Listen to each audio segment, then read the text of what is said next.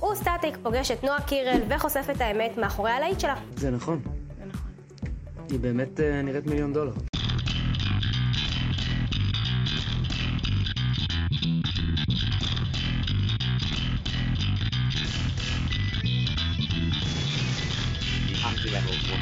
The of course, before even started. Then on the page, too sincere, clearly regret, backward, wait, naive, anachronistic. Maybe that'll be the point. Maybe that's why they be the next real level.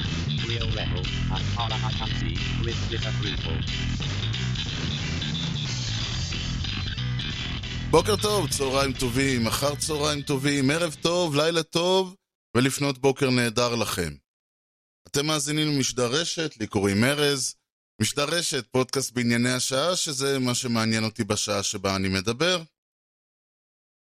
בעיניי אין מלחין יותר uh, גדול, אני לא נכנס פה לחשוב או משפיע או uh, כל הדברים האלה, גאון, כל המילים היפות, אני מדבר מלחין גדול, מלחין שמבחינתי הוא הגדול המלחינים בהיסטוריה, זה מוצרט. וולפגנג תאופיליוס עמדאוס, לא משנה, מוצרט. הוא בעיניי אולי המלחין, ה... ושוב אני אומר, לא הגדול, או המיוחד, או המ... כל שם תואר שהוא לא שם תואר ברמה של חשוב או משפיע או כל הדברים האלה, מוצרט, בעיניי. והוא מן הסתם המלחין האהוב עליי. ויש לו יצירות, אגב, יש לו אמנם 600 יצירות, אבל חלקן הגדול, חציין לפחות, נכתבו כשהוא עוד היה ילד פלא, ועוד היה נער, ובעצם אני חושב שאנחנו מתחילים לספור מתוך ה-600, בערך 300 יצירות, לא, אפילו מין, לא פלוס מינוס, אלא אפילו מינוס, הם היצירות הבאמת טובות שלו. ככה שזה מתחיל כשהוא היה באזור ה-18, 19, 20, גיל 21 וצפונה אנחנו כבר מדברים, ב... לא שנשאר לו עוד הרבה, הוא נפטר ב... בגיל 36. אז בערך אזור הגיל ה-16, 15 שנה ככה בין uh, גיל 20-21 עד לפטירתו, זאת התקופה הגדולה של מוצרט. ובמובן הזה מוצרט uh, יש לו כמו שאמרתי, באזור ה-250-300 יצירות. טוב, חלקן uh, גדולות יותר, חלקן טובות פחות, הוא כתב הרבה מוזיקה, כל מיני תרגילים וכל מיני דברים שהוא כתב uh, לצורך uh, אירועים וכאלה, לא כולם הסימפוניות, לא כולם האופרות וכיוצא בזה. בין השאר הוא כתב גם הרבה מוזיקה, מה שמכונה כנסייתית, מיסות ומסות וכיוצא בזה, כשהיצירה הכי מפורסמת שלו מה, מהתקופה הזאת של אה, התקופה השנייה והאיכותית של יצירתו נכתבה בסוף חייו, ממש בסוף חייו, למעשה הוא לא השלים אותה, זו, זו הרקביים. הרקביים, ואגב, זה, יש חשיבות לזה שהוא אה, אה, כתב אותה בשנה האחרונה לחייו, מכיוון שמוצרט באופן עקבי, ה, לא עוד פעם, איכות זה מושג יחסי, אבל המורכבות והעומק של היצירות שלו הלך ו, והתגבר עם השנים. כלומר, כשדיברתי עם אה, אה, טל ברגמן על, אה, אידומנאו, זאת, זאת יצירה שהוא כתב בגיל 21, ואני אוהב אותה מאוד, אבל בעיניי אין ספק שהמורכבות של פיגארו, דון ג'ובאני, קוזי פנטוטה וחלילה קסם עולה לאין ארוך על זו של אידומנאו. אני אוהב אותה בגלל, חלק מהסיבה שאני אוהב אותה, בגלל שהיא ראשונית ויצירתי, והיצירתיות שבה מלמדת הרבה מאוד על מה, לאן יל, שמוצרט ילך, אבל לא בגלל שהיא, כלומר, מבחינה מוזיקלית טהורה אני צוחק, כי אני לא יודע איפה... מוזיקולוגית טהורה היא לא עומדת באותו קנה מידה עם פיגארו, היא לא עומדת באותו קנה מידה עם דון ג'ובאני או חלילה קסם. מהרבה בחינות אחרות היא יצירה מדהימה, וכמו שאמרתי, האופרה שלו שאני הכי אוהב, אבל זה לא... זה אהבה לחוד, וכמו שאומרים, נישואים לחוד ואהבה לחוד, זה שני דברים שונים. במובן הזה, היצירות המאוחרות שלו, אם זה הסימפוניות והאופרות והמיסות והקונצ'רטים וכל מה שהוא עשה, יש התקדמות, הסימפוניות, שלושת הסימפוניות המאוחרות שלו, מה שמכונה הגדולות, 39, 40, 41, הם פסגת היצירה שלו. האופרות המאוחרות שלו הם שוב פסגת היצירה שלו, וכן הלאה וכן הלאה.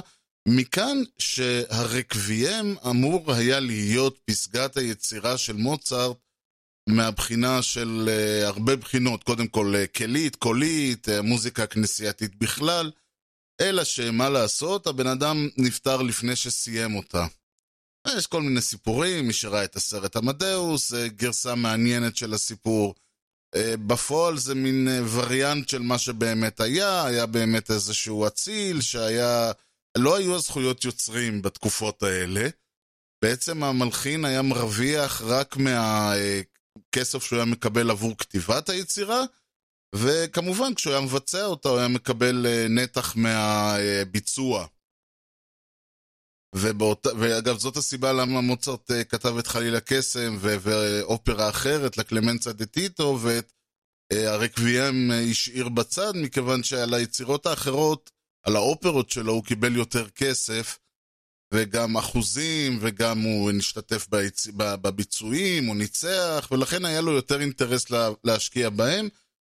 הרקביים, אותו רקביים שהוא הוזמן, אה, לקח לו המון המון זמן לכתוב אותו, כי פשוט הוא לא התפנה לכתיבה שלו, ותמיד היה משהו שיותר הכניס או יותר היה במקום.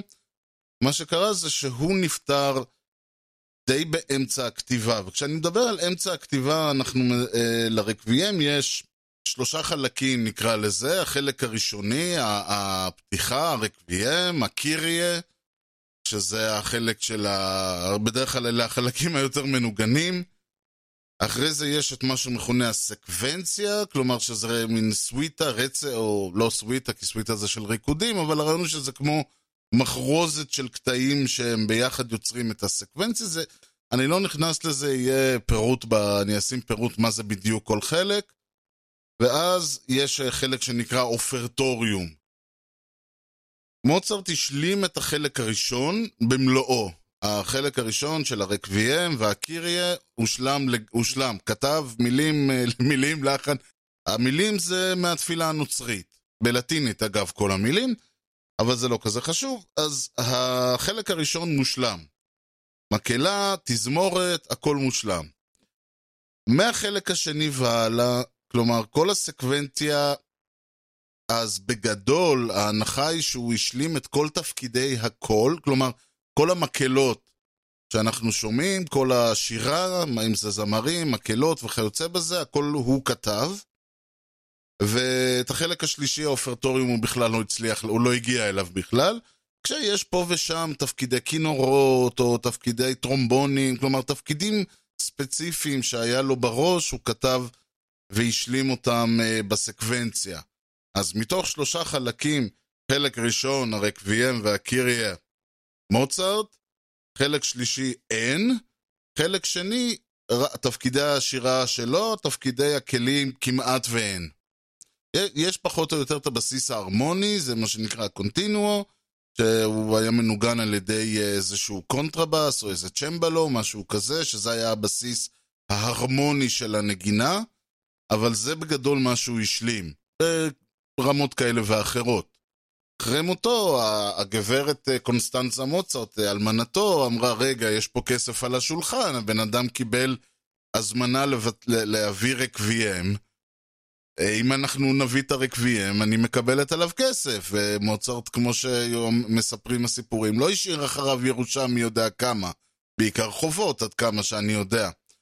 אז היא הלכה לבחור שנקרא אה, אה, יוזף וון אייבלר, אני מניח שאני הוגה את זה לא נכון. הוא עבד עם מוצרט או משהו כזה, אני לא, לא יודע מה הקשר ביניהם, והיא אמרה לו בוא תשלים את זה, הוא התחיל להתעסק שם, ובאיזשהו שלב אמר, תשמעי, זה גדול עליי. Uh, הוא, הוא הרחיב את התזמור שמוצרט uh, שירבט באמת בקו הכללי, והוא אמר, תשמעי, זה גדול עליי. אז היא לקחה את מה שהוא הוסיף ואת מה שמוצרט השאיר, והביאה אותו לבחור שני שנקרא uh, פרנץ חוויאר זוסמאייר. זוסמאייר היה ממש תלמיד של מוצרט, הוא היה כמובן מלחין בפני עצמו, וזוסמאייר השלים את כל הרקבים ואפילו כתב את ה... אפילו הלחין בעצמו את שני החלקים, את החלק השלישי הנותר. עשה עבודה, אני יודע, טובה יותר, טובה פחות.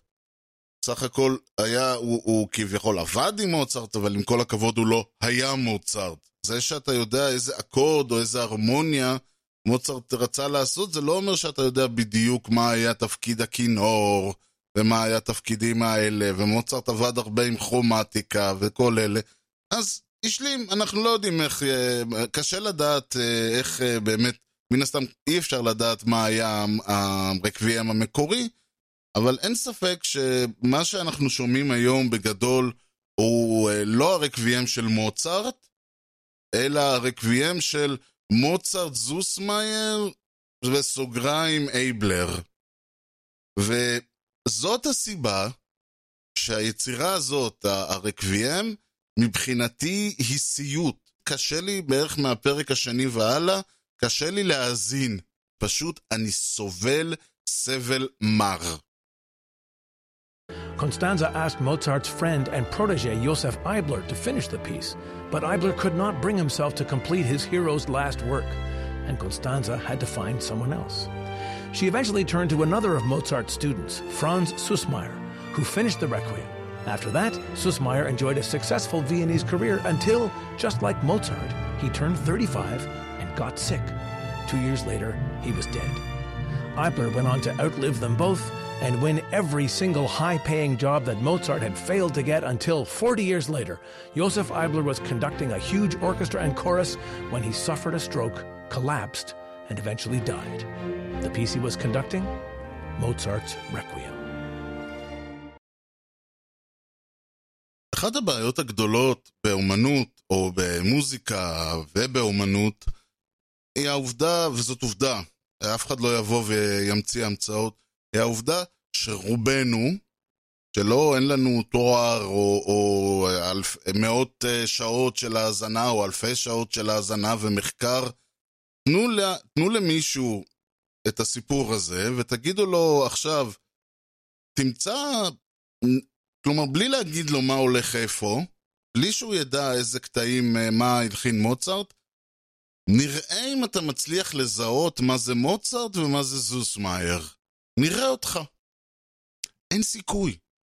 אנחנו, עם כל הכבוד, לא כאלה אנשים מתוחכמים ויודעי חן ודברים האלה. אולי מישהו שלמד uh, וחקר את uh, מוצרט לעומק ויכול uh, ל... ל- לא יודע, יש לו תואר שלישי במוצרט וכל הדברים האלה, אולי הוא יכול, שוב, אני מניח שבשלב הזה הוא כבר יודע כל מה שהוא צריך לדעת, אבל נניח שמישהו הצליח לעשות תואר במוצרט, או שמחר מגלים איזשהו פרק אה, חדש ולא ידוע של הרקביהם של מוצרט, ואומרים לו בוא ננסה, ואנחנו לא יודעים אם זה מוצרט 100%, אם זה זוסמאייר, אם זה משהו באמצע, אם אייבלר בכלל נגע בזה, התגלה פרק חדש של הרקביהם. באים לאותו אה, מומחה מוצרט, אומרים לו תאזין. יכול מאוד להיות שהוא יבוא ויגיד, אוקיי, אוקיי, זה אותו סיפור כמו האחרים, הקורוס זה מוצרט, כל השאר זה זוסמאייר. או שהוא יגיד, לא, לא, לא, זה לגמרי מוצרט, או לגמרי זוסמאייר, או שהוא לא ידע. כי באותו סיבה שאם אני עכשיו, כמו, למה נגיד כל הזמן מדברים נגד, אומרים אומנות מודרנית זה זבל? הפואנטה היא שאם אני הולך, נכנס למוזיאון, רואה רמברנט, רואה, אני לא יודע, פסל של רודן, רואה את כל הדברים האלה, ואז אני הולך ואני אה, רואה שלושה ציורים זהים, בשלושתם יש ריבוע, אחד מהם זה מונדריאן, אחד מהם זה איזה אומן אה, שוודי עלום שם, והשלישי זה הבן של האוצר שנורא התלהב, לקח, קד, אה, לקח קנבס, צייר עליו גם כן ריבוע ותלו את שלושתם אחד ליד השני. עכשיו יגידו, ל, ל, יגידו לצופה, עכשיו נחש איזה מהם הוא האומן הגדול והמפורסם וההיסטורי והכל הזה, ואיזה מהם הוא אומן עלום שם שלא הצליח בחייו, ואיזה מזה זה סתם הבן שהוא לא ידע. לא ידע, כי, כי כל הרעיון הוא שאין הבדל בין השלושה. זה לא שמשיכות המכחול של אותו מונדריאן הם כאלה, יצירת, הם כאלה יצירת מופת, שהוא בכלל יכול להבדיל בין משיכות המכחול של פיית מונדריאן, לבין משיכות המכחול של לא יודע מה, איזה סוון סוונסון, לבין משיכות המכחול של הבן של האוצר. ולכן, לי יש בעיה, אני מאזין לרקביים של מוצרט, ואני משתגע, אני אומר, אני לא... אני יודע שחלקים מה, ממה שאני שומע זה לא מוצרט. ואם לא הייתי יודע, לא הייתי יודע. כלומר, לא היה לי שום דרך לדעת שחלקים מהיצירה הזאת הם לא מוצרט. ואני בא ואני אומר, מוצרט האומן האהוב עליי, המלחין הגדול בכל הזמנים, מאיפה אני יודע? איך אני יכול לבוא ולהגיד את זה? נכון שאני שומע את הסימפוניה ה-40 של מוצרט ווואי, איזה יופי. אני רואה את עידו מנאו של מוצרט ווואי, איזה יופי.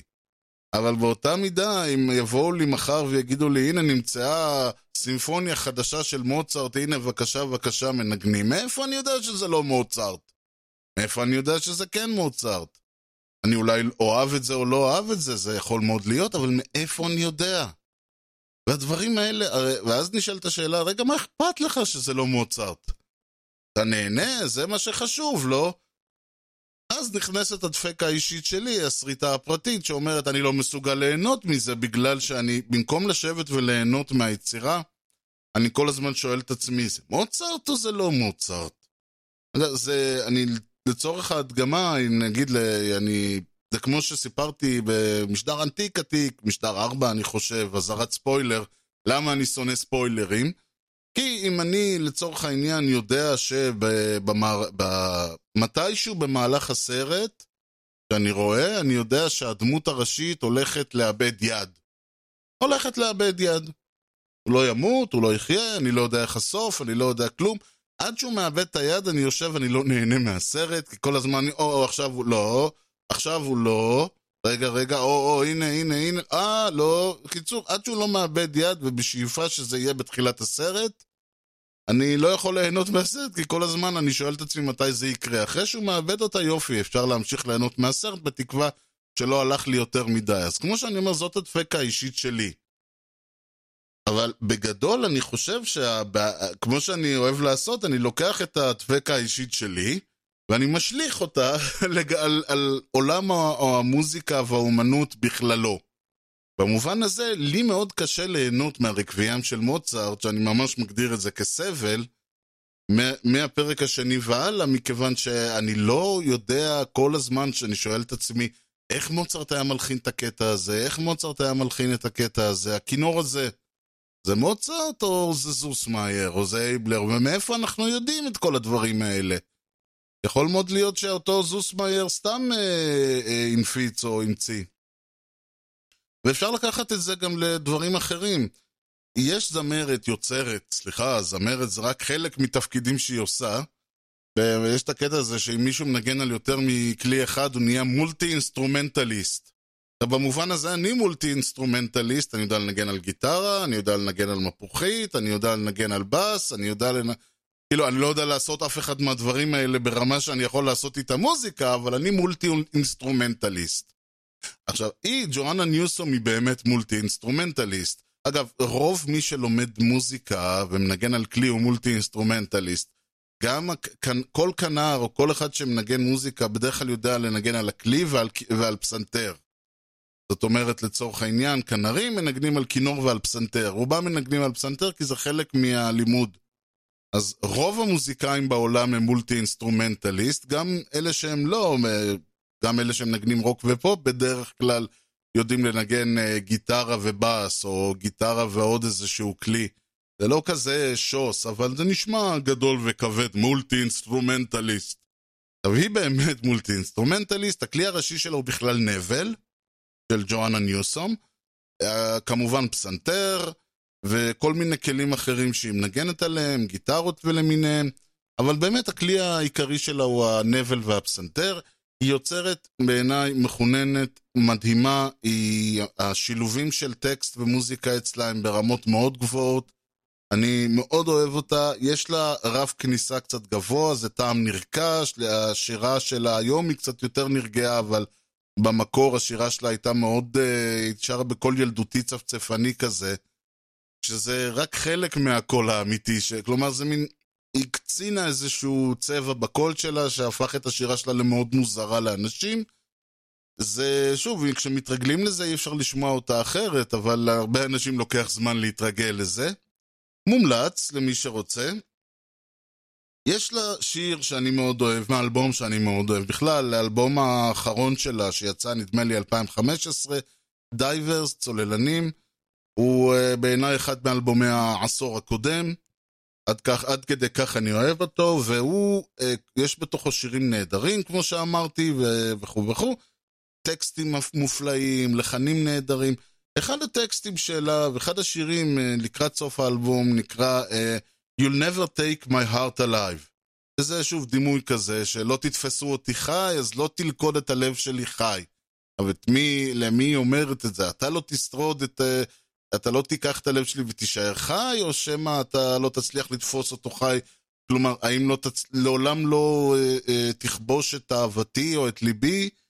או שהיא אומרת, אה, או שיש את הקטע הזה של אני אעדיף למות כדי אה, זה, או, או שאני הולכת להילחם בך, זה שוב, שירה זה שירה. וזה אומרת שמה, ואני מתרגם ממש on the fly ואני עושה עוול גדול, כי זה ממש טקסט ששווה לקרוא אותו בשפת המקור. והוא אומר, אה, קורא לי מה-end of the line, כלומר, מהסוף של, לא הסוף חיי, אלא ממה שנקרא המטרה שמקדשת את כל האמצעים. למרות שבכל שעה שאהבתי, אני, ש, שכל השעות שאהבתי נצברות וצוללות, שוב די, ויש לזה מוטיב שחוזר לאורך כל הדברים, אבל היא אומרת, למרות שכל השעות שאהבתי נצברות, ויש איזה, איזשהו, מה שנקרא, מסה של אהבה בחיי, עדיין you will not take my heart alive. זה שיר נהדר, ויש בכלל את כל הנושא הזה של אהבה וה... ויחסים, ובעצם מה, מה חשוב יותר, ואיך אנחנו שופטים את הרגעים האלה. והכל טוב ויפה, יש לי רק בעיה אחת, הבחורה נשואה באושר, היא נשואה ל... אה, זה מצחיק, היא נשואה לבן אדם שהוא הוא לא כל כך ב-level, אבל בסדר, מה, אני לא נכנס פה, לא שופט אף אחד. אה, הוא מהלונלי איילנד, אה, מי שמכיר אותם, זה שלושת הליצנים שעושים כל מיני שירים, כמו I threw it on the ground, ו-G's in my pants, וכל מיני שירים כאלה. אז uh, הוא המנהיג שלהם, או איך שלא נקרא לזה. אנדי משהו. הם נשואים, ילדים, הכל טוב ויפה. עכשיו, למה אני, יש לי בעיה עם זה שהיא נשואה? לא שיש לי בעיה עם זה שהיא נשואה, ועוד פעם, שיהיה לה לבריאות. אבל mm, זה לא מסתדר לי, uh, uh, כלומר, האלמנטים האלה, כל פעם שהיא מתחילה לדבר שם על יחסים ואהבה ורגשות וזה, וואלה, יושב לי בזה ואומר לי, אתה יודע שזה לא, זו לא היא, כאילו, זה לא ג'ואנה ניוסם שבאמת שרה את הדברים האלה. ההצגה האחרונה שלו, שמעון, הייתה במחזמר שיער. ואז הוא אמר, זהו, מספיק לי. החליט לשנות כיוון ונכנס להתלבטויות והרהורים ועצבונות, ואז גילה שבבית מולו, ממש מעבר לרחוב, גרה קוראת בקלפים. הוא פשוט הלך אליה, שאל מה יקרה איתו. בתקופה הזאת הוא היה קרוב מאוד לעופרה ואהוד מנור, ובאחת מהשיחות שלהם הוא אומר להם, הוא מספר על פגישותיו עם הידעונית. שהוא מתייעץ איתה, שואל על העתיד, על מה עומד לקרות לו, ואז פתאום עפה השאלה, נו, והיא מצליחה לנבא? ושאני אומר, לא, לא תופעה מוכרת uh, בכלל בעולם המוזיקה, והיום שיש לנו גישה לכל האומנים, אני דיברתי על זה בכמה וכמה פעמים, שלא מעניין אותי לדעת על מה השיר, או מה הייתה המשמעות, ומי שיאזין לרעיונות שלי עם דיוויד מטקלף, שאגב, אה, יוצא להם, יוצא אלבום חדש של Bodies of Water בקרוב, אני אמצא את הקישור והתאריך, ועם אה, אה, קלרה אנגל, אז אני מאוד משתדל לא לגעת במה אומרת השורה הזאת ועל מה מדבר השיר. וזה חלק מהעניין, קודם כל כי אתה לא תמיד שמח לגלות את הדברים האלה, זה כל השירים האלה שאתה, שהם שירי, שירים נורא נוגים וכואבים, או שמחים, או שירי אהבה, או כל הדברים האלה, ואז מתברר שזה על הכלב שלו. אני לא יודע, יש את Martha אה, My Dear של פול מקארטני מהאלבום הלבן של הביטלס, יש את אה, כמדומני Sad Lisa של קאט סטיבנס, אבל אני באמת לא רוצה להתחייב על זה, ונדמה לי ש... אצלנו יש את אה, אה, ללכת שבי אחריה, ואיך שלא, איך שקוראים לשיר הזה, שהוא לחלוטין שיר על כלבה עם כל הזרם דק קולח וכל זה. הוא כמובן מכחיש שזה על כל- כלב, כי הוא אדם, אומן רציני, לא יודע, מאז, אני לא יודע אם תמיד הוא הכחיש או שזה גימיק חדש אצל אריאל זילבר, אבל כל הדברים האלה, אתה אומר לעצמך, עכשיו, השיר כאילו, אני לא יודע, יש כאלה שאולי זה צובע אצלהם את כל השיר בצבעים חדשים, וכיף להם לראות. אני שומע את זה, וזה מוריד לי מהשיר. כאילו, מה הקטע עם... למה השיר על כלבה? למה זה היה טוב? מה הייתי צריך... קודם כל, עכשיו כל... אני לא יכול לשמוע את השיר בלי לחשוב על זה. ואני עוד פעם אומר, אני יודע שזאת הסריטה שלי, אבל בכלל, עצם זה שאני יודע על מי, הבן, על איזה דמות, על איזה בן אדם, שיר של אביתר בנאי, אביתר בנאי לצערי הרב הוציא אלבום אחד ו... וזהו. כלומר, אלבום טוב אחד וזהו, אבל האלבום הטוב האחד שלו, ב...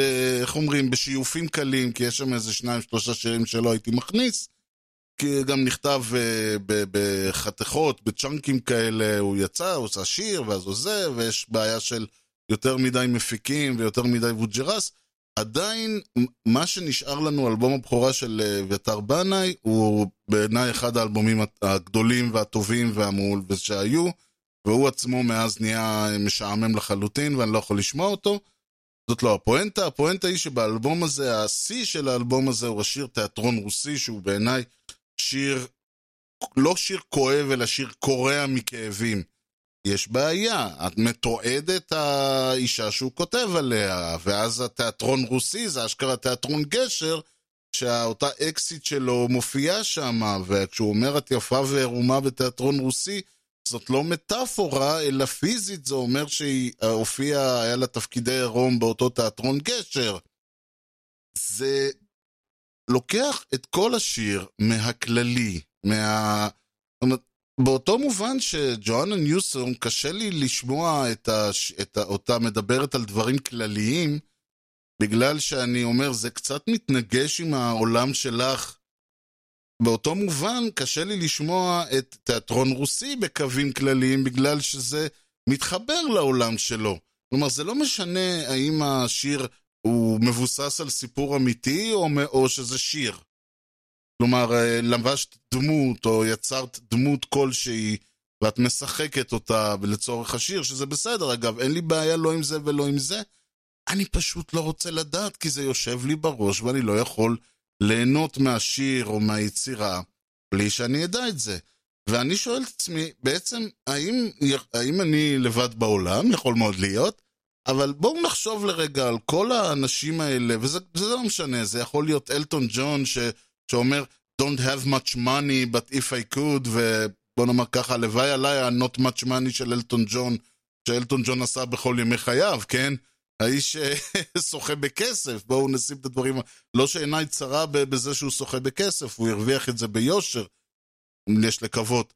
אבל אני מדבר, לשמוע אותו אומר Don't have much money, אה, זה קצת, או כל האומני מחאה שאתם יודעים, כמו שאין להם על מה למחות, כי הם עצמם כבר מזמן, כל הדברים האלה. האם הידיעה על מה השיר נכתב, הקידוד הזה של הפתרון של ה... זה, הופך את החוויה לנעימה יותר או למעניינת יותר אצל כולם, ורק אני דפוק, או ש... או שבעצם אצל כולם זה גורם לשיר לי, במקום שיהיה שיר על אהבה וכאב וסבל וזה, זה אומר זה שיר שאביתר כתב לאקס, אביתר בנאי כתב לאקסיט שלו. במקום שזה יהיה שיר על, אני לא יודע, על דברים, במקום שזה יהיה שיר על אהבה וחיבה וזה, זה שיר שהוא כתב לכלבה שלו. כלומר, זה שאנחנו יודעים במרכאות על מה נכתב השיר, ואגב, זה כל הקטע, כי כשהוא... הוא אומר, ש... נגיד, אי אפשר להאשים את אביתר בנאי בשירה, כן? בעוד שג'ואנה ניוסם בהחלט אפשר להאשים בשירה, אבל ה... להפך, הבחירה שלו במילים כמו אמן תישארי לבד לנצח, מה זה נקרא לו לרצות להיות איתי? עצם זה שהם מולחנים והם מושרים, הופך את היצירה שלו לפואטית לא פחות משלה, והיא... והיכולת שלו לבצע את הדברים האלה היא מה שהופכת את השיר למופלא ו- ומדהים וכואב מאוד בעיניי.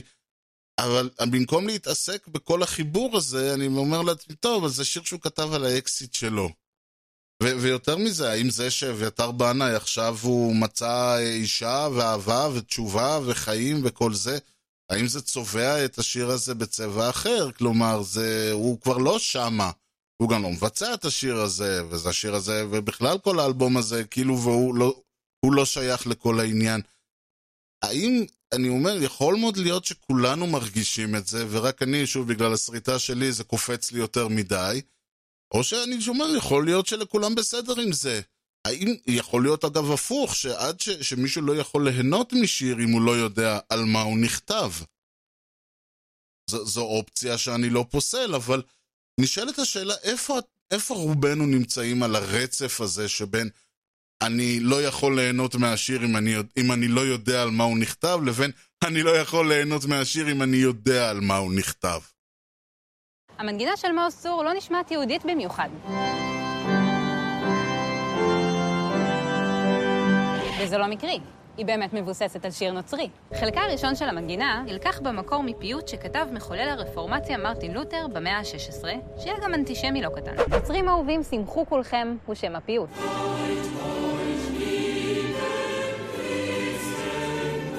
נכון שלא כל המנגינה של מעוז צור מועתקת ממנו, אבל היא מורכבת משני לחנים כנסייתיים נוספים. כמו שאמרנו, יש, יש בעיה במרכאות של עודף מידע. אם כשאני הייתי ילד לצורך העניין, ו- או, ובטח כשאחרים, לא היה לי את הגישה לאינפורמציה על כל שיר, מי כתב אותו, ועל מה הוא נכתב, ומה הוא אמר. אחד הדברים למשל, אני זוכר שהיה לי חבר שמאוד אהב את הביטלס, והוא היה לו אה, ספר ביוגרפיה, סוג של סמי ביוגרפיה, אוטוביוגרפיה, שכתב חבר של ג'ון לנון, והוא בעצם כתב ביוגר... אוטוביוגרפיה של עצמו, וג'ון לנון, שהיה חבר שלו מילדות, בעצם הופיע לאורך כל היצירה הזאת. ואחד הדברים שהוא מספר, הוא, הוא טוען שהוא נתן לפול מקארטני את הרעיון לזה שהם נפגשים בסוף ה... שבאלינור ריגבי, שבבית השלישי, אלינור ריגבי ואבא מקנזי, פאדר מקנזי, הכומר, נפגשים כשהוא קובר אותה. ככה הוא טוען. הוא טוען שהוא גם היה שם כשג'ון לנון כתב את I am the Walrus, והוא מספר את הסיפור שהוא כתב אותו כג'יבריש, בגלל שהוא קרא שמנתחים את השירים שלו באוניברסיטה, והוא אמר בוא נכניס להם, נראה אותם מנתחים את זה. ואני טענתי, כשהזכרתי את הסיפור הזה לפני כמה וכמה משדרים, באמת לפני המון משדרים, שזה יצא, איך אומרים, הבדיחה הייתה על חשבונו של לנון, מכיוון שבזה שהוא ניסה לכתוב ג'יבריש, יצא משהו שמאוד מלמד על ג'ון לנון ועל הכתיבה שלו, ויצא לו משהו שאני חושב ש...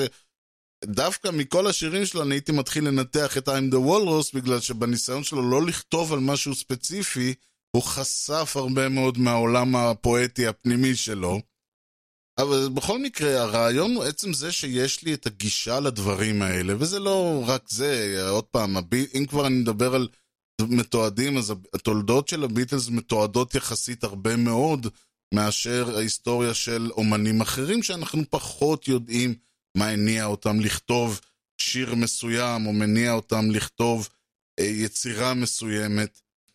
אחת הבעיות הן שיש לפעמים שירים שהם ממש נכתבים כקוד. לצורך העניין הכי מפורסם, אני חושב, זה אמריקן פאי, שכביכול כל... אה, שהוא ממש כתוב כצופן. ואני מודה ומתוודה שהצופן הזה הורג לי את השיר, מכיוון שהשיר הוא שיר יפה. ומובעים, ובדרך כלל בחלק הראשון והחלק, בחלק הראשון שלו, עד שנכנס את הקטע הזה, הוא שיר מדהים בעיניי. הוא מדבר על, ה, על ה, שוב, אותו בחור צעיר שהמוזיקה מתה לו ביום אחד, וכולנו יודעים למה הוא מדבר כשהוא מדבר על זה שמתה לו המוזיקה.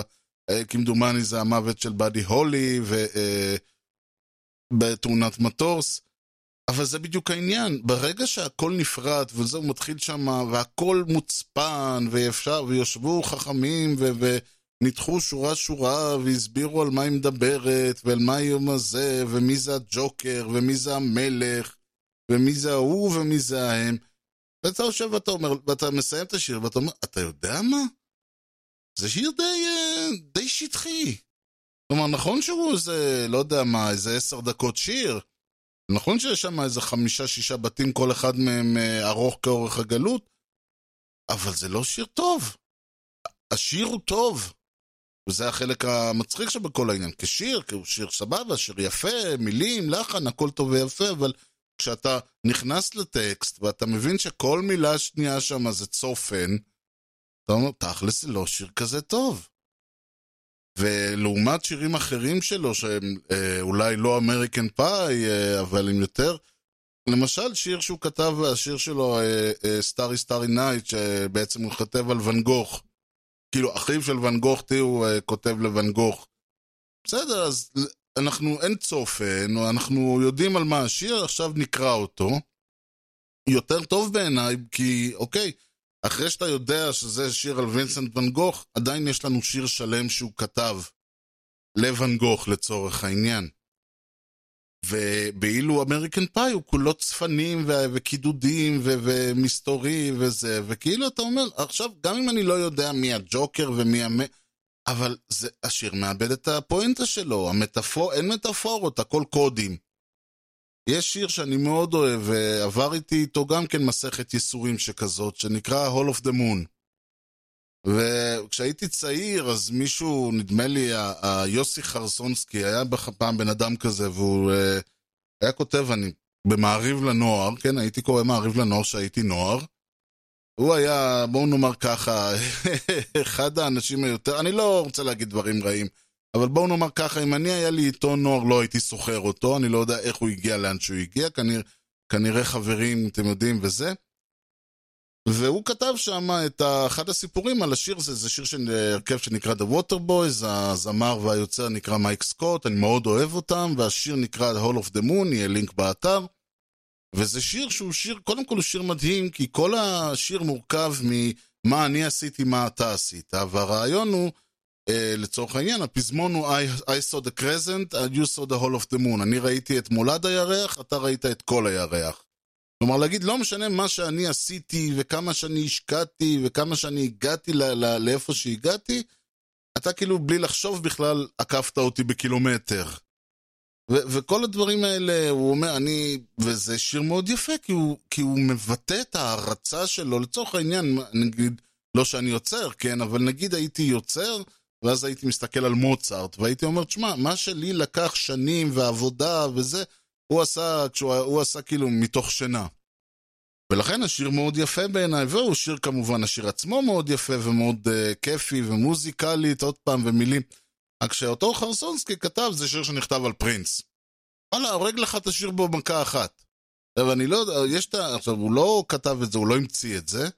יש איזשהו אה, אה, טענה שזה מישהו כתב עליו, ואחרי זה אמרו לא, זה נכתב על ההוא, זה נכתב על ההוא, ואז בסופו של דבר אה, הוא התראיין והוא אמר לא, זה לא נכתב על אף אחד, זה, זה נכתב מנקודת מבט, זה יכול להיות שיר שאני הצעיר כתבתי לאני המבוגר.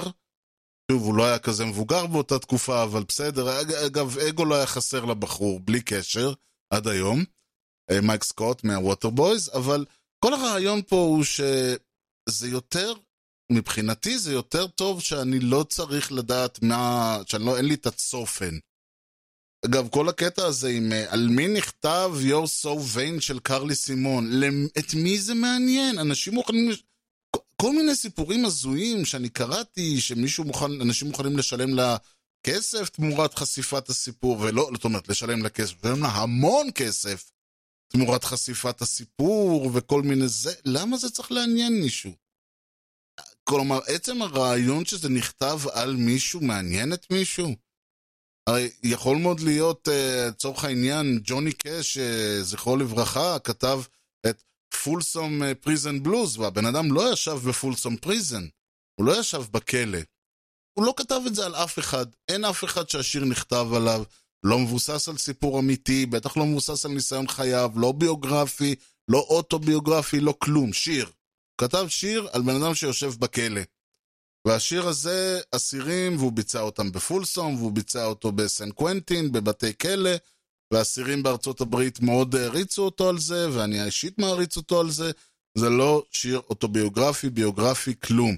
האם זה הופך את השיר לפחות טוב? בעיניי לא, בעיניי קודם כל, עצם זה שג'וני קאש, שלא היה אסיר ולא, ולא אה, כל החוויית המאסר שלו ממה שהוא אומר, הייתה איזה לילה באיזה county jail של איזה שריף על איזה jaywalking או משהו כזה, כנראה משהו יותר, כנראה תפסו אותו עם סמים או משהו, לא יודע מה הסיפור. אבל ברצינות, כאילו, זה שהוא הצליח לה, לה, להתחבר לדמות שהוא יצר בעיני רוחו וכתב עליו את השיר, זה לא משנה שלא עצמו לא היה את הניסיון. זה לא משנה שהשיר הזה אי אפשר לפצח את הצופן שלו. ולכן יותר קל לי לה, לה, לה, לה, להתחבר לשיר ולדמות מאשר יו סו ויין או אמריקן פאי או כל אחד מהשירים האלה שכביכול יש להם צופן. אז גם כי זה יושב לי, ב, ב, יושב לי במאחורי הראש, שזה מישהו אמיתי, אתה יודע, בוא ננסה, לנ... בוא במקום להאזין לשיר וליהנות ממנו, בוא ננסה לפצח את הסוד שלו. וגם כי אני חושב שברגע שאתה יודע, זה לוקח את כל החוויה של השיר, ובעצם מצמצמת אותו לכדי אלמנט אחד. השיר נכתב על הבן אדם הזה והזה והזה, זהו, זה השיר, זאת הפואנטה שלו. ולכן, בדרך כלל, לא מעניין אותי על מי נכתב השיר, יותר מעניין אותי מה כתוב בשיר. תופעות פרנורמליות שקורות בתנ"ך, אה, שאנשים דתיים מוכנים לקבל כמובנים מאליו, כן. כגון, כגון ניסים. אליהו הנביא עולה השמיים, אה? ואם אני אשאל אותך, אתה מאמין בחוצנים? אתה לא מאמין בהם, אני מתאר לעצמי. כבר דיברתי על זה הרבה פעמים. פעמים רבות. שהכל חסר אה, ביסוס עובדתי. אבל... לא הייתה שום הוכחה עובדתית לכל הדברים האלה, ועל זה דיברתי כבר הרבה פעמים והבאתי את אסמכתאות הלאה. ביסוס על כך שמרכבת אש ירדה מהשמיים. כן. יש? אין ביסוס. אז זה למה כתוב בתנ"ך. מה, סליחה? זה כתוב בתנ"ך. מי כתב אותו? את התנ"ך הכתיב הקדוש ברוך הוא לנביאים. איך יודעים? איך יודעים זו שאלה טובה. אז התשובה היא כזאת. כתוב ברמב"ם שנביא, כדי שהוא יתקבל כנביא, הוא חייב קודם כל לבצע ניסים בשטח, עובדות. אחד הדברים שאני כן שואל את המרואיינים שלי, כן, כשאני יוצא לי לראיין מוזיקאי, או לדבר עם מוזיקאי, אחד הדברים שאני כן שואל זה דווקא על תהליך היצירה של השיר, לא דווקא, לא על מה, אומרות, מה אומרת המילים, או מה, אומרות, מה אומר הטקסט. בעיניי, הדרך שבה, ושוב, הכוונה היא לא איפה כתבת את השיר, מאיפה באה לך השראה וכל מיני דברים כאלה, כי שוב, זה סיפורים יפים, זה פיקנטריה, זה מעניין. זה לא תורם להנאה שלי מהשיר, כמו, למשל, שהוא אומר לי, כן, הסולו בס, אה, זה היה חסר, היה לנו אה, טרק מסוים, ואז הגיע חבר שלי, והוא אמר לי, וואלה, אתה יודע, יש, יש אחד, ב, שמעתי אותו אתמול במועדון, בדיוק הסגנון הזה, נראה לי זה מה שאתה מחפש. ואז הוא אמר, ואז רצנו ל- לשמוע אותו, ועל המקום שאלתי אותו, אני ממציא כמובן, שזה וריאנט על סיפורים אמיתיים, שאל, אז שאלנו אותו, אתה רוצה? והוא בא, והוא האזין, והוא נתן, בטייק אחד הוא נתן סולו מדהים, ואז אמרנו לו, יש לך עוד אחד, ואז בטייק השני הוא נתן סולו עוד יותר מדהים. זה דברים שקודם כל כיף לשמוע. לא משנה לי הסולו בס, זה לא הופך אותו ליותר או פחות טוב.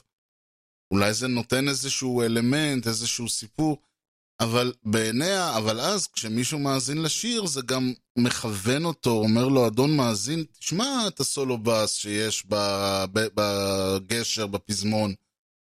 וברגע שאנחנו, וזה מבורך, כי ברגע שאנחנו נפתחים ומאזינים לאלמנטים מסוימים, זה עוד פעם, זה לא אומר, הסולו, אמרנו לו, בוא תנגן, השיר הוא על אהבת האדם למקום, ש... ועל אהבת האדם לאלוהים, ועל זה שאלוהים אמר פרו ורבו, אז בגלל זה הוא אוהב את אשתו, אז תנגן לי סולו בס שמבטא את אהבת האלוהים למקום. אף אחד לא יכול לנגן עם כל הכבוד סולו בס שמבטא את אהבת האדם לאלוהים. בואו בואו נשים דברים על השולחן, מי שטוען ככה אז חי באשליות שאולי הוא מוכר לעצמו, אני לא אומר שלא, אבל חי באשליות. אני אומר, אם, אם יש מישהו, מוזיקולוג, אומן, זמר, יוצר, שטוען אחרת, הבן אדם חי באשליות. או שהוא משקר, או שהוא ממציא, או שהוא... ואם הוא מאמין בזה, אז הוא חי באשליות, ואני מוכן לעמוד מול לא אכפת לי מי, אה, מי לא אכפת לי מה הוא עשה בחייו, מי הוא, מה הוא, מה הוא יצר, מה הוא עשה, מה הוא כתב, מה הוא עבר, אין דבר כזה. זה יכול להיות שבזמן שהוא חשב על זה, באה בא לו ההשראה לנגן איזשהו קטע מסוים, fair enough, אבל זה לא, זה לא מבטא שום דבר, כי מוזיקה, צלילים, התווים לא יכולים לבטא שום דבר מעבר למוזיקה. כן, כמו שאותו ריבוע כחול על רקע לבן לא יכול לבטא שום דבר מעבר לריבוע כחול על רקע לבן, יש לו משמעות אחרת אולי מבחינת השיח האומנותי, מבחינת ה... אה, הרבה מאוד אלמנטים אחרים, הוא לא יכול לבטא, כי הוא אבסטרקטי, זה הרעיון של אבסטרקט. אבסטרקט לא יכול לבטא שום דבר. ומוזיקה היא אומנות שהיא אבסטרקטית לחלוטין. אבל זה לא משנה על מה חשבת ומה עשית, יותר, הרעיון פה הוא יותר לכוון את האוזן לדברים מסוימים, להגיד לך, תשים לב למש... תשים לב לקטע הזה בגיטרה, תשים לב לקטע הזה בבאס, תשים לב לכניסה של, תשים לב ליציאה. אלמנטים שעוזרים להעשיר את ההאזנה, מכיוון שאנחנו לרוב, אני, אנחנו, אני, אני וכל אחד אחר, שהוא לא עוד פעם מאזין uh, מקצועי, או, או מאזין, או, או מתעסק בדברים האלה, או אומן ש... יש לו נטייה. יש לנו, לרוב אנחנו, לא כולנו יושבים ומתחילים להאזין לקטע וקולטים את כל הניואנסים הקטנים שהולכים, והכניסה של כלים, והדברים, והעבודה, אלא אנחנו מאזינים לשיר, מילים לחן, קצת אה, מוזיקה, אם יש איזה סולו, דברים כאלה. ואז זה מכוון אותנו יותר לדברים, אז זה מעשיר את ההאזנה. אה, יכול כמובן, אם אה, כל מה שאני מחכה לו כל השיר זה הסולו בס, יכול להיות שזה שוב דופק לי את ההאזנה, כי מתוך של ארבע דקות שיר, שלוש דקות אני מחכה שייכנס הסולו, אבל שוב, אני לא בא פה להניח שהבעיות האישיות שלי הן מקבילות לכולם. הרעיון שאני חושב ש... הרעיון פה, ומה שחשוב לי להגיד, זה שאני לא חושב, ואני אשמח מאוד, uh, ולדעתי מכל המשירים שאני מכיר ושמעתי, וזה, אצל רוב היוצרים זה לא מגיע ברמה של... יש לי איזה, אגב, יש כאלה שבאים ואומרים, רוצים לכתוב איזשהו סיפור, וזה לספר סיפור על עצמם, ואז הם, מכיוון שהם לא רוצים לחשוף את הסיפור, או שזה לא אומנותי, או משהו כזה, הם מתחילים לקודד אותו, ולכתוב כל מיני צפנים, ולתת כל מיני שמות קוד. ואגב, יש שירים שפשוט נכתבים מעולם אסוציאציות של היוצר, אז מבחינתו הוא כתב שיר על, אה, לא יודע מה, אהבתו מהתיכון שהוא, ש, שזרקה אותו כשהוא הלך למילואים, אני לא יודע מה. אה, טוב, עם התיכון הזה לא מהמילואים, אבל נגיד מישהי שהוא פגש והיה להם קשר, ואז הוא הלך למילואים והיא זרקה אותו. והוא כותב עם אסוציאציות וקודים ודברים כאלה שלאף אחד אין שמץ של מושג על מה נכתב השיר. וזה גם לא חשוב, עוד פעם, יש uh, כל הזמן שומעים מה אומרות המילים, מה אומרות המילים, מה הן יכולות להגיד. ישבתי על... Uh, ישבתי לי בבית ו- והסתכלתי דרך החלון. מה אומר, מה אומרות המילים? מה אכפת לי מה הן אומרות? יותר ישב בבית והסתכל מהחלון. אסוציאציה שלי, אני לא יודע מה, יכולה להיות uh, אושר, יכולה להיות שעמום, יכולה להיות... Uh, אני לא יודע מה, יש לי שאיפות לעתיד, אה, או, או לא, נמאס לי להיות בפנים, או כל דבר. כל אחד והאסוציאציה שלו, ובואו נזרום עם זה. הלחן יכול אה, לכוון את האסוציאציה, אם זה לחן שמח, עצוב, קופצני, דיכאוני, אבל מה זה משנה מה אומרות המילים? למה אני צריך... אני אומר עוד פעם, אני לא רוצה לדעת שזה באמת היה סיפור אמיתי, והוא אומר את זה כי זה באמת, הוא ישב והסתכל, והתיאורים הם תיאורים אה, ביוגרפיים, אוטוביוגרפיים. אני לא רוצה לדעת כי זה ידפוק לי את השיר. אבל אני תוהה, האם כשאנשים אומרים מה אומרות המילים, האם הם באמת רוצים לדעת מה אומרות המילים? או שזה מבחינתנו, מכיוון שאנחנו לא מבינים גדולים באומנות, ואני אומר עוד פעם, גם אני לא מבין גדול באומנות, ואני יודע את זה כי אני יודע איך נשמע, מה, מה חושבים ואומרים וכותבים ועושים אנשים שמבינים גדולים באמנות, ואני יודע שאני בכלל לא קרוב ללהיות בליגה שלהם. ואני אומר עוד פעם, יותר נוח לי, במקום לדעת, אה, בגלל שאני לא מבין גדול באמנות, לא לדעת הרבה מאוד את כל הסיפורים והדברים מאחורי כתיבת השיר, כדי שאני לצורך העניין, אוכל להאזין לרקביהם של מוצרט, ולא אצטרך לשאול את עצמי, זה כן מוצרט? זה לא מוצרט. אני לא רוצה לשאול את עצמי שאלות, אני רוצה ליהנות מהמוזיקה כמה שאפשר. Ladies and gentlemen, I'd like to present to you the internet. כן, וכאן, עד כאן משדרנו להפעם, כאן נסיים את המשדר, באתי להגיד, אז עד כאן משדרנו להפעם, אני בהחלט רוצה להודות לכם על שהאזנתם. אני, כל שבוע אני יושב ואני אומר לעצמי על מה נדבר, השבוע כבר היה לי ברור מהשבוע שעבר, כי גם שמעתי את הרקבים של מוצרט, וגם איך שדיברתי ואמרתי, אני רוצה שזה, המשדר הבא יהיה משדר מוזיקלי, אז היה לי, התחברו לי כל הנושאים ביחד, וידעתי על מה אני רוצה לעשות את, ה, את המשדר הזה. ואני מקווה שדיברתי, אגב, זה לא נושא, זה נושא שיצא לי לסקר בצורה כזו או אחרת במשדרים קודמים. אני פשוט, אה, זהו, מה לעשות. זה, זה אני וזה הצורה שבה אני מאזין לדברים. אני מאוד אוהב את תהליך היצירה. זה הקטע שבגלל זה אני חוזר לנושא הזה. כיוון שלהדגיש שזה שאני אוהב את תהליך היצירה לא מעניין אותי לדעת על מה מדבר השיר. ואם יש מישהו שהוא כמוני, או חושב ההפך, או, או לא מבין על מה אני מדבר, או, או מתחבר מאוד, או כל וריאציה אחרת על הרצף הזה, אתם יותר ממוזמנים ליצור איתי קשר. האימייל שלי הוא ארז שטרודל משדר רשת.co.il. משדר רשת co.il זה גם האתר, אפשר למצוא שם את כל משדרי העבר.